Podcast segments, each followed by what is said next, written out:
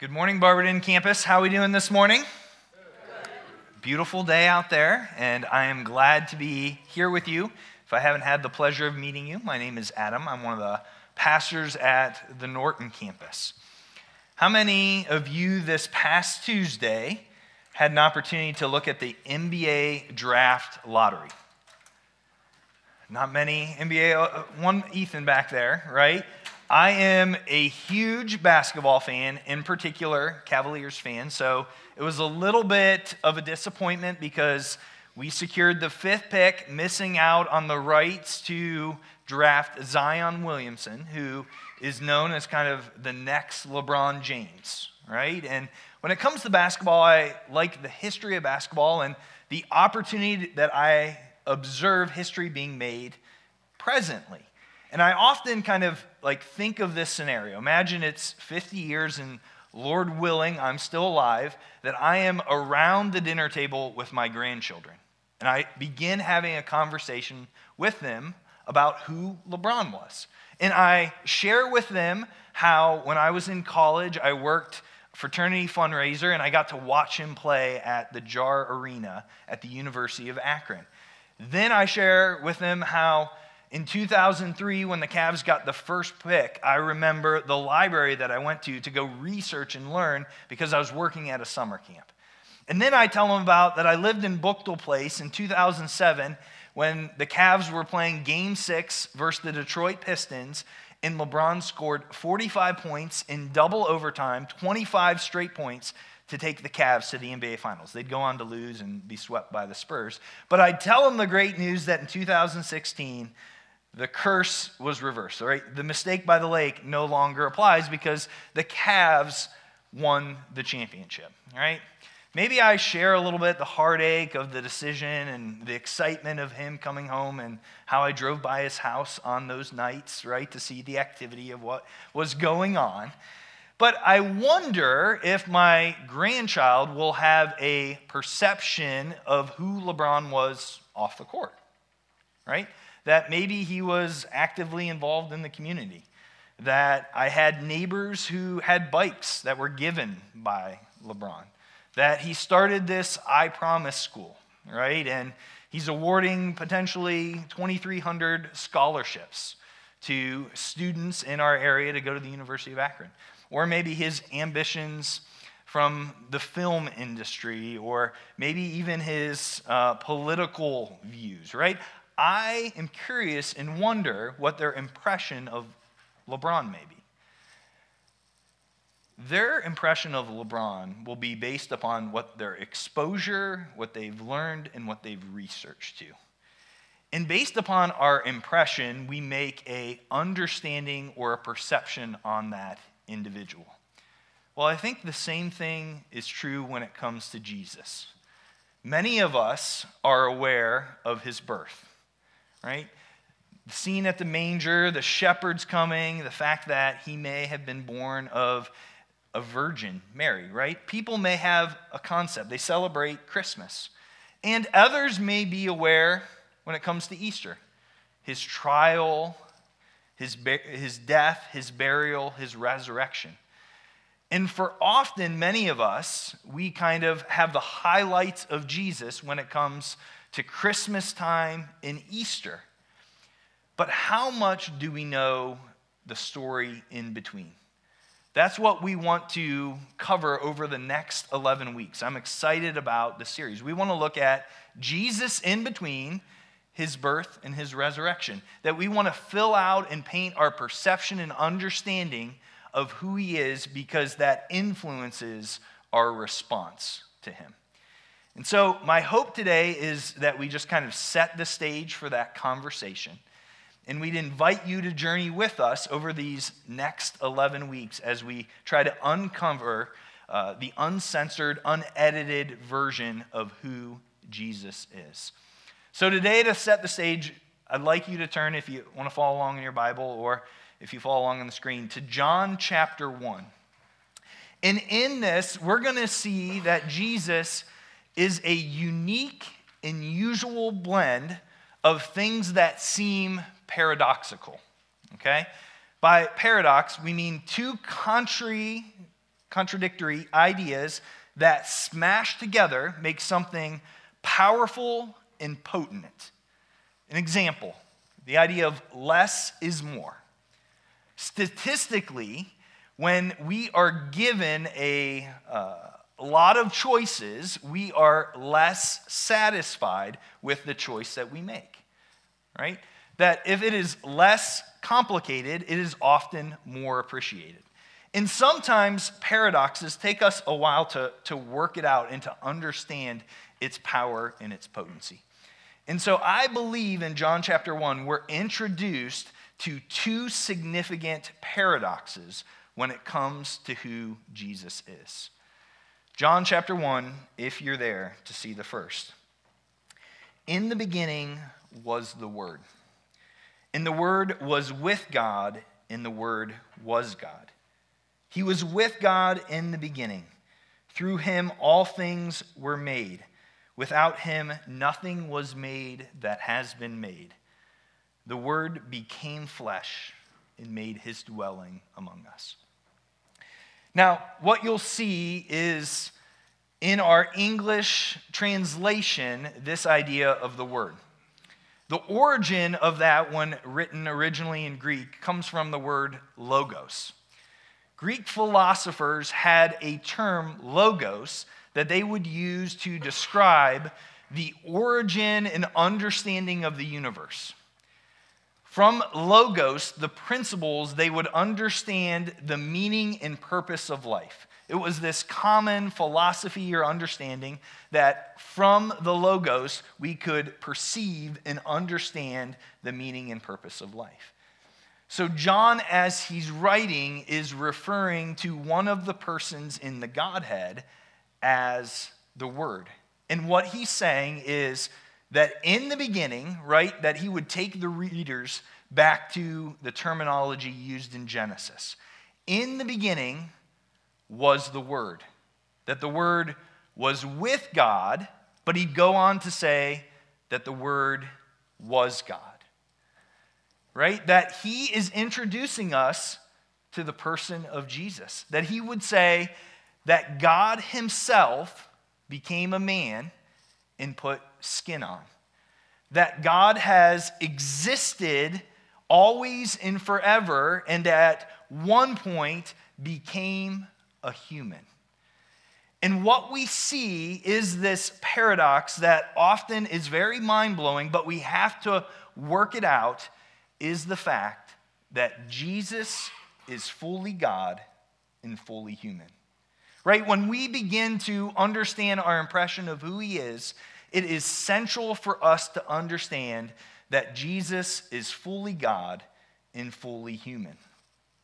Now, for us to kind of understand or begin to have a concept, we need to begin to make sense of what is known as the Trinity, right? That God exists as one entity in three persons. I don't know if you've seen a picture or kind of a symbol like this before. I remember uh, I was a teenager, and I have a younger brother, and we were going to my cousin's wedding, and we went to uh, this more like traditional church for the wedding. And we looked in, and my brother uh, looks at me, and he says, "What is that weird triangle there?" And I'm like, "What do you mean, the, the triangle that talks about the Trinity?" And he's like, "Yeah, like, what's the Trinity?" I'm like, "Matt, we grew up in church. Like, you don't understand that God is one person, that, you know, God the Father, God the Son, and the Holy Spirit is one." Like, that is so central to what we believe, right? That it can blow our mind as we try to grasp and understand the Trinity, right? All illustrations fall slightly short in trying to grasp and understand the Trinity. But what we are left with is that we don't have to fully resolve it, but yet we have to recognize and respond to who God is. The Bible consistently teaches that Jesus is not merely someone who's a lot like God, who walked with God, rather that he is Most High God himself. That when the Bible talks about Jesus, it often talks about his attributes, that he is all-knowing, that he has all power, that he has always existed, that he will never cease to exist, that Jesus is our creator, that in other, other words, everything that is God is also Jesus. There's an arch, archbishop by the name of Gregory of Nazianzus. If you're a historian, I may be pronouncing it wrong. But in the fourth century, he wrote this about this understanding of God being fully God and fully human. All right, and he goes on to say this about Jesus. Jesus was baptized as a man, but he remitted sins as God. He was tempted as a man, but he conquered as God. He hungered, but he fed thousands. He thirsted, but he cried, "If anyone thirst, let him come to me and drink." He was wearied, but he offered rest to those who were heavy burdened and laden. He weeps, but he causes tears to cease. He prays, but he hears prayer. He asked where Lazarus was laid, for he was a man. But yet he raised Lazarus from the dead, for he was God. He is sold cheap, cheaply for thirty pieces of silver. Yet he redeems the world at a great price by his own blood. As a lamb he is silent, yet he is the word. He is bruised and wounded, but he heals every disease and every infirmity. He dies, but he gives life. His death destroys death. He is buried, but he rises again. Jesus is fully God and fully human. And I think for us, there are some implications or things that that is fleshed out. In the first we see in John one eighteen, it says, "No one has ever seen God, but the one and only Son, who is himself God and is in the closest relationship with the Father, has made him known." That in the process of God becoming a man, I can know exactly what God is like. This "has made him known" comes from this terminology that's called exegesis. Okay? We use that word often when we talk about how to study our Bible, right? That we want to exegete properly, that we want to draw out or pull the truth of God's word, rather than the opposite, which is called eisegesis, that we want to read our own perspective and opinion into God. And so what John is saying here is that Jesus exegetes God perfectly. He is a perfect, exact representation of what God is like. I think many of us have this understanding of an eisegesis God, that we determine and understand what God is like based upon our own experiences or our own perceptions. That some of us have a pretty rough picture of who God is like. That some of us have an eisegesis God. Maybe we think that we have to be afraid of God, that he will beat us up for our shortcomings or our mistakes. Or maybe some of us think of God as far out or very impersonal. But what we see is that when we look at the life of Jesus, Jesus exegetes God perfectly and helps us understand what God is like, what he thinks about, what he says in response, and how he lives. If you like to take notes, I'd like you to write this down. Jesus is God explaining himself to us. When God showed up with skin on, he often wasn't very impressed with people that were religious. He was really hard on the religious people. But he ate with sinners, he touched the lepers, he pursued people and had a heart of compassion. If we ever wonder what God is like, we look at Jesus. If we ever wonder what Jesus would, what God would say, we look at Jesus. If we ever wonder how he might react, we look at Jesus.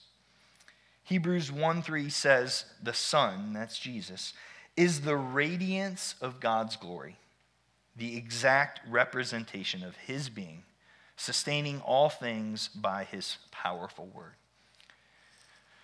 Jesus went to great lengths, God did, to help us know him and to be able to understand him.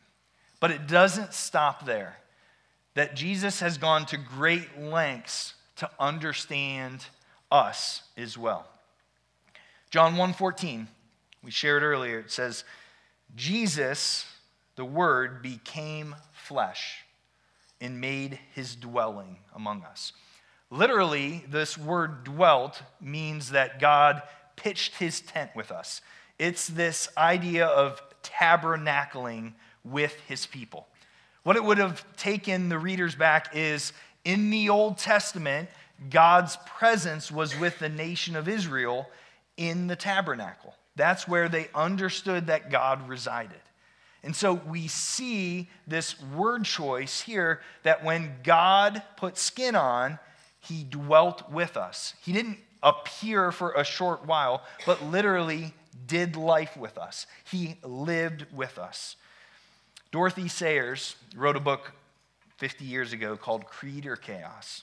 And this is what she said: for whatever reason, God chose to make man as he is, limited and suffering and subject to sorrows and death. He had the honesty and the courage to take his own medicine. Whatever game he is playing with his creation, he kept his own rules and played fair. He can exact nothing from man that he has not exacted from himself. He has himself gone through the whole human experience, from the trivial irritations of family life and the cramping restrictions of hard work and lack of money, to the worst horrors of pain and humiliation, defeat, despair, and death. When he was a man, he played the man. He was born into poverty and died in disgrace and thought it well worthwhile. That God knows exactly what it's like to live life as a human. This is the thing that distinguishes Christianity from every other religion. That our God just didn't appear, but that he chose to do life with us as a human being. And what you and I can take from this fact is that Jesus is God who is empathizing with us. We have a God who knows what it's like to be hungry, to be happy, and to hurt. We have a God who had to learn to walk, who may have struggled with pimples and warts. He may have had crushes. Maybe he got sick. He had headaches, struggled with body odor. His feelings most likely were hurt. His body ached from a hard day's work. He experienced friendship and rejection. He experienced community and conflict. He knows what it's like to laugh with a friend and knows what it's like to lose a friend. We have a God who's available, experience, and understands us. One thing for sure is that as he was completely divine, he was also completely human. Hebrews four talks about the significance of God becoming a human in terms of him being able to understand us. Verse fourteen of chapter four, therefore, since we have a great high priest, the priest's role was to be the mediator between God and humanity.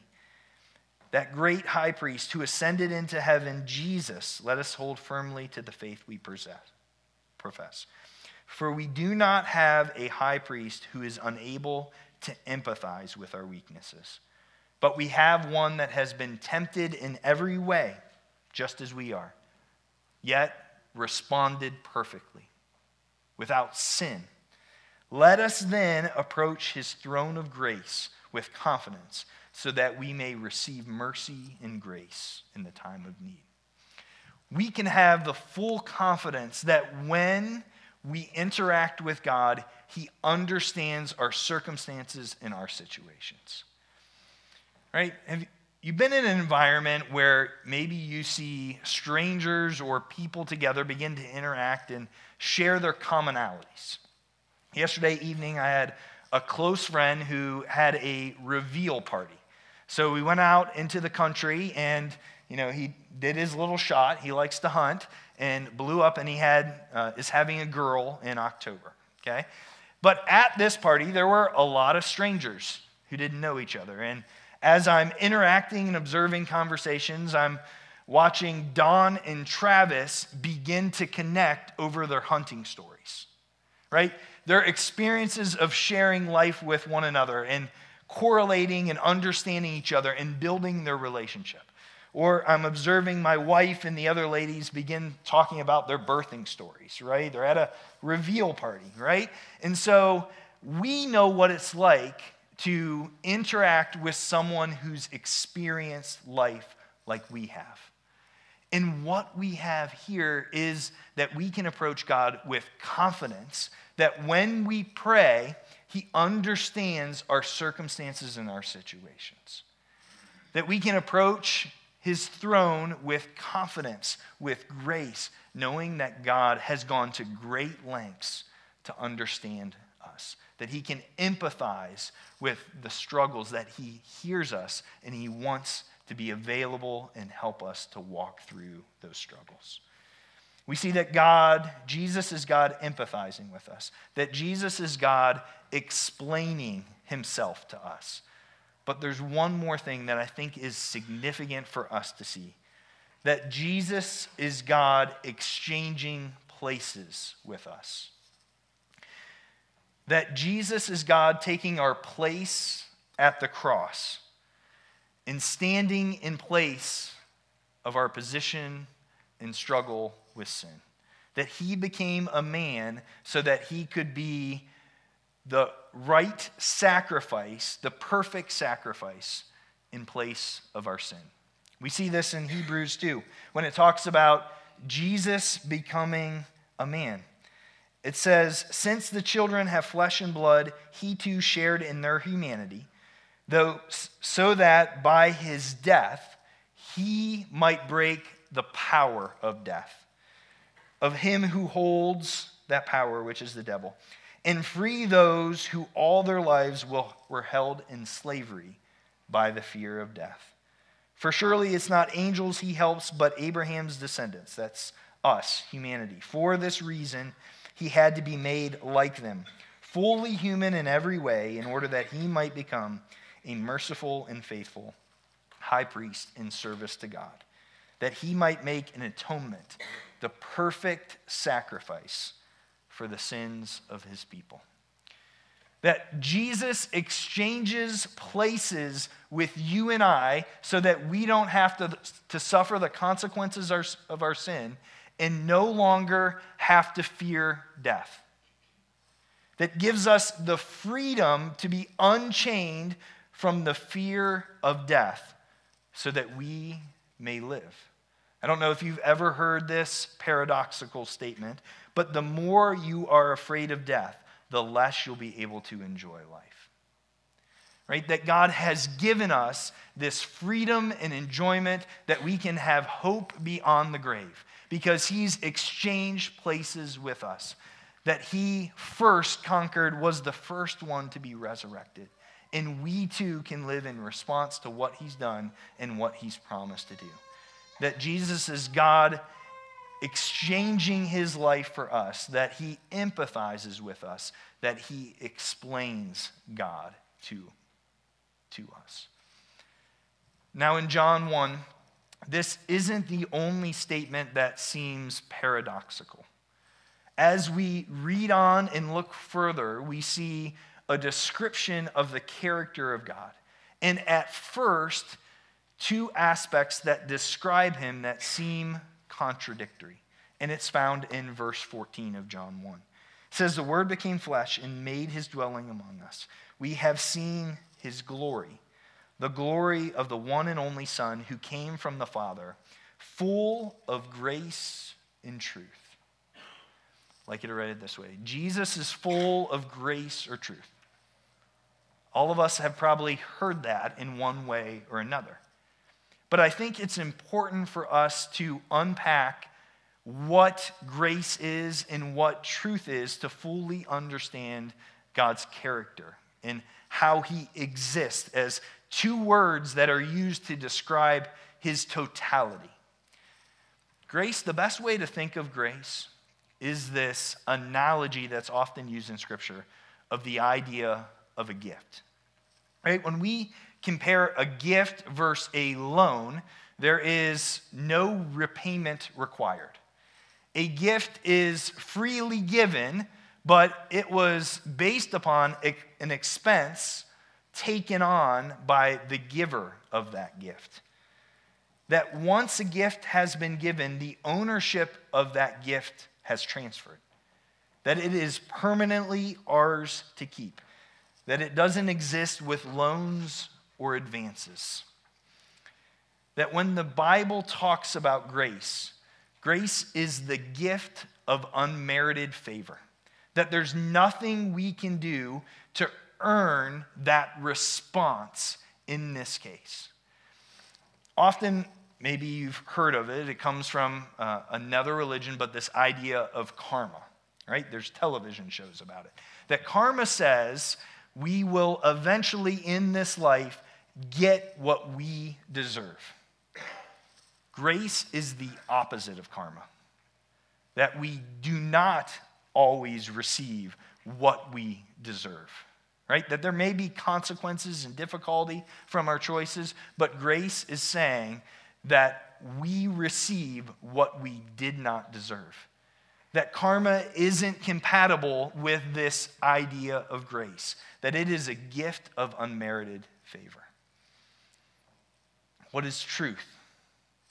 Right? In a very relative culture, we want to define truth based upon things that work for us, right? Maybe truth is based upon a pragmatism. Truth can only be based on experience or things that work. Truth is not simply things that are understandable. Truth is not what makes you and I feel good. Truth is not what a majority says. We all know that fifty-one or more percent of people can be very wrong about something. Truth is not what is comprehensive. A lengthy dictation about a subject doesn't make it truthful. Truth is not defined by good intentions, and it is not simply what is believed. We all can believe a lie. Truth is constant and unchangeable reality. It is surrounded by things that are verifiable and factual. Truth is not allowing our feelings or emotions to dictate whether something is right or wrong. It is reality as it really is. Now, when we come to this idea of grace and truth, many people want to hold them as contradictory to one another. How can we understand this idea of being graceful, or what is often interpreted as being nice, with what is truthful or being tough in a circumstance, right? And so this picture kind of shows, I think, the paradigm that many people think of when they think of grace or truth. That I have to either, in certain circumstances, be nice or tell the truth and be tough. That there are these opposing ends. But what we see in Scripture is that they're not necessarily contradictory, but be, can be complementary. Randy Alcorn has a small book called The Grace and Truth Paradox. And he says, this apparent conflict that exists between grace and truth, because they're incompatible, we, because we lack the perspective to resolve this paradox. The two, he says, are interdependent. We should never approach truth except in a spirit of grace, or grace except in a spirit of truth. Jesus wasn't fifty percent grace, fifty percent truth. Rather, he was one hundred percent truth, one hundred percent grace. And I think this picture that I have gotten from the gravity matrix leadership, gives a better idea of how we should understand grace. Let's go to that next picture. And you see uh, on this perspective that there are occasions where I can exhibit high grace and high truth, right? When we come with a situation and it's low grace and low truth, we check out. We're not engaged. We don't really care. We don't want to involve ourselves. When it comes to this situation where it's all about truth, that's this idea of calling someone out, calling them on the carpet, letting them know what is right and wrong. And the hangout is, hey, everything's okay, right? I don't want to get in your business. I'm okay just being nice in this cir- circumstance. But what we see in the life of Jesus is this picture of calling people in. When I think of his life, there is one particular story that really stands out to me that clarifies this idea of grace and truth. Jesus is teaching in the temple courts, and the Pharisees come to him. They're always looking for ways to kind of twist or uh, put Jesus on the spot. And they bring a woman who's caught in adultery. And they bring her right before Jesus. So they're questioning her. Jesus, should we stone this woman? We know what the law of Moses says. This is a sin that is worthy of death. Says Jesus, kind of looks down. I imagine kind of slowly writing in the sand, in the dirt. And they question him again, Jesus, what should we do? Kind of looks up. Says, anyone that is without sin, be the first to cast the stone. Goes back to his business, writing in the dirt. And what John eight says, one by one, the Pharisees begin to peel off. And Jesus is left alone with this woman. And he says, have they condemned you? She responds, no, no one's here. Neither do I condemn you. But he leaves her with leave your life of sin. Grace and truth fully seen in the life of Jesus. That once we look at his life, we begin to see pictures and ideas of Jesus exhibiting grace and truth. When it comes to you and I, I think we have to wrestle with this tension of holding grace and truth together. Randy Alcorn later explains that both grace and truth are vital for the Christian faith. Truth without grace is legalism. Grace without truth will lead people to believe that sinning is no big deal. The question that I ask myself often, am I convicted at the expense of kindness? Truth people are easy to admire. They have strong convictions, strong principles, a strong understanding of what is right and wrong. Often they're unhappy with injustice or oppression or evil. They can be articulate and well-spoken. But truth is something that doesn't bully or condemn others. Truth doesn't that doesn't reflect grace is not truly truth at all. I think on the other end of the spectrum, do I sacrifice truth with a desire to be nice? Grace people are pleasant to be around. They don't want to ruffle any feathers. They don't want to state anything that may come across as offensive or hurtful or something that would show our lives are wrong. Affirmation and being grace-filled are not the same thing. Today, often we want to confuse Christ-likeness with niceness, right? That is this picture of if you're not fully accepting of my actions, then you can't be grace-filled. This is the camp that wants to contextualize truth to the changing culture. That we don't want to marginalize or be seen as others as irrelevant. that God is a God of love. How could we ever say anything that may hurt someone or cause them offense? But the truth is, I can be kind and convicted. I can be full of grace and truth. I love a saying that was developed by Pastor Bob at our uh, Norton campus. He says, "We accept people where they're at to take them where they need to go." That this grace-filled acceptance of their circumstance and situation with the hope, desire, perspective of direction of helping them where they need to go.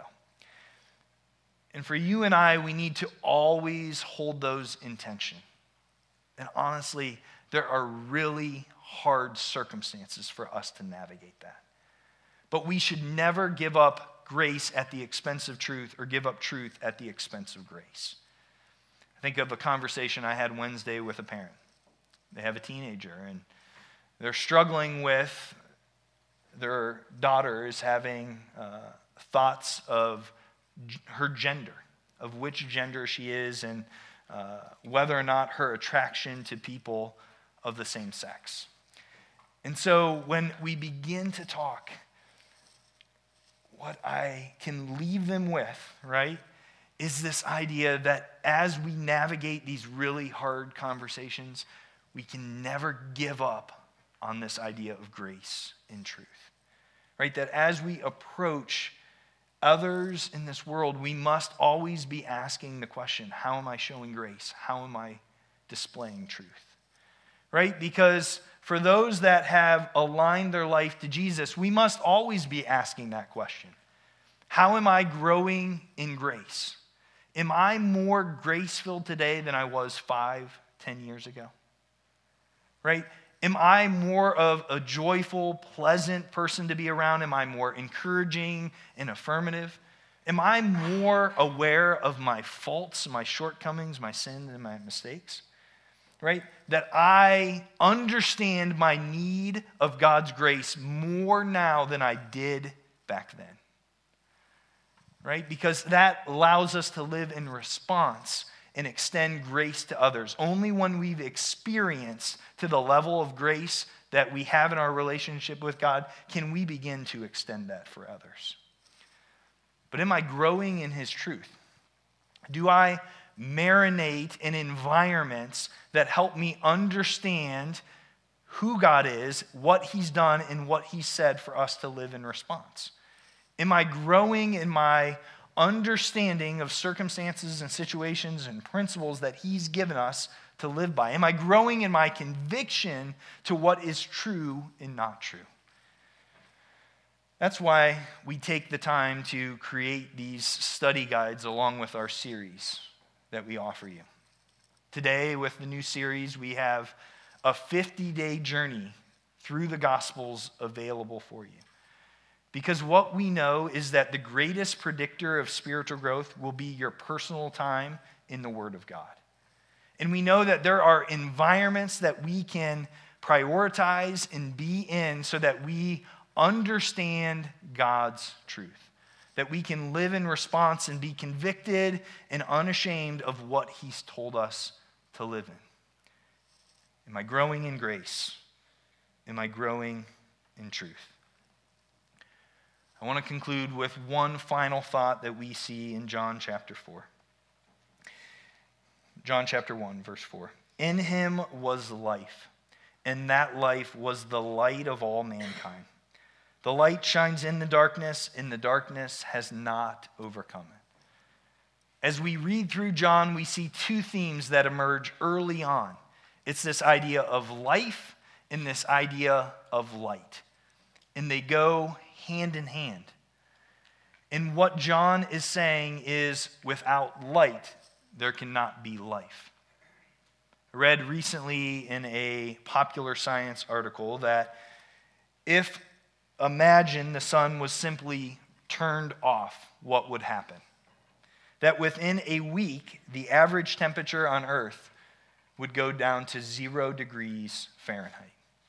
Over the course of a year later, it would go down to one hundred degrees negative one hundred degrees Fahrenheit. That it's not possible to have life without light. And what God's light does for you and I is reveals his truth so that we can enjoy life. Look at John three. It says, this is the verdict. Light has come into the world, but people love darkness instead of light because their deeds were evil. Everyone who does evil hates the light and will not come into the light for fear that their deeds will be exposed. Light always hurts before it helps. But it is the true light that Jesus gives us to understand his truth and in turn his grace. And what we see in John chapter one is that each and every one of us are left with a choice. That the true light that gives light to everyone was coming into the world. He was in the world, and though the world was made through him, the world did not recognize him. He came to that which was his own, but his own did not receive him. Yet to all who did receive him, to those who believed in his name, he gave the right to become children of God. Children not born of natural descent or of human decision, but born of God. That as we navigate this life, that we come to one of two conclusions. That I will either fully recognize or fully reject him. That we're not left with a neutral choice, that we can't think of Jesus as this great teacher, but yet someone that I don't submit my life to. God hasn't given us that option. That if I truly believe who he is, I'm left with the response of how I recognized what God has done for me, or in turn, have I rejected what he's offered. God seems to have a preference for paradox. He's immanent, yet transcendent. He's merciful, yet he's just. He's knowable, yet he's mysterious. And he invites you and I to live in that paradox, that we are called the chief of creatures, the pinnacle of God's creation, but the chief of sinners. That my bad news is God's very good news. That the poor become rich, that the dirty he makes clean, that those who are humble are exalted, those who are weak he makes strong, that we conquer only through yielding, that blessed are those who mourn for they will be comforted, that we become wise by being fools for Jesus, that we live by dying. God invites you and I to live in this tension of who he is and what he's done. That we can't fully resolve the paradox, but we're called to recognize and respond. And he invites us to grow in that tension. That living in response of who he is and how his character has been displayed means that I am committing my life to a growing tension of grace and truth. It's not something that's going to become easier. Spiritual maturity says that when I do, I'm going to grow in this tension because I'm going to grow in my passion to love others with a depth and understanding of how much he's loved me. But I'm going to hold firmly and fastly to his truth, which is gives us the clarity in a world that at times is honestly hard to navigate. Jesus invites you and I to live paradoxically in response of who he is and what he's done. That Jesus is fully God, yet fully man. That he is full of truth, full of grace. That he is the light of life, and he offers you and I life.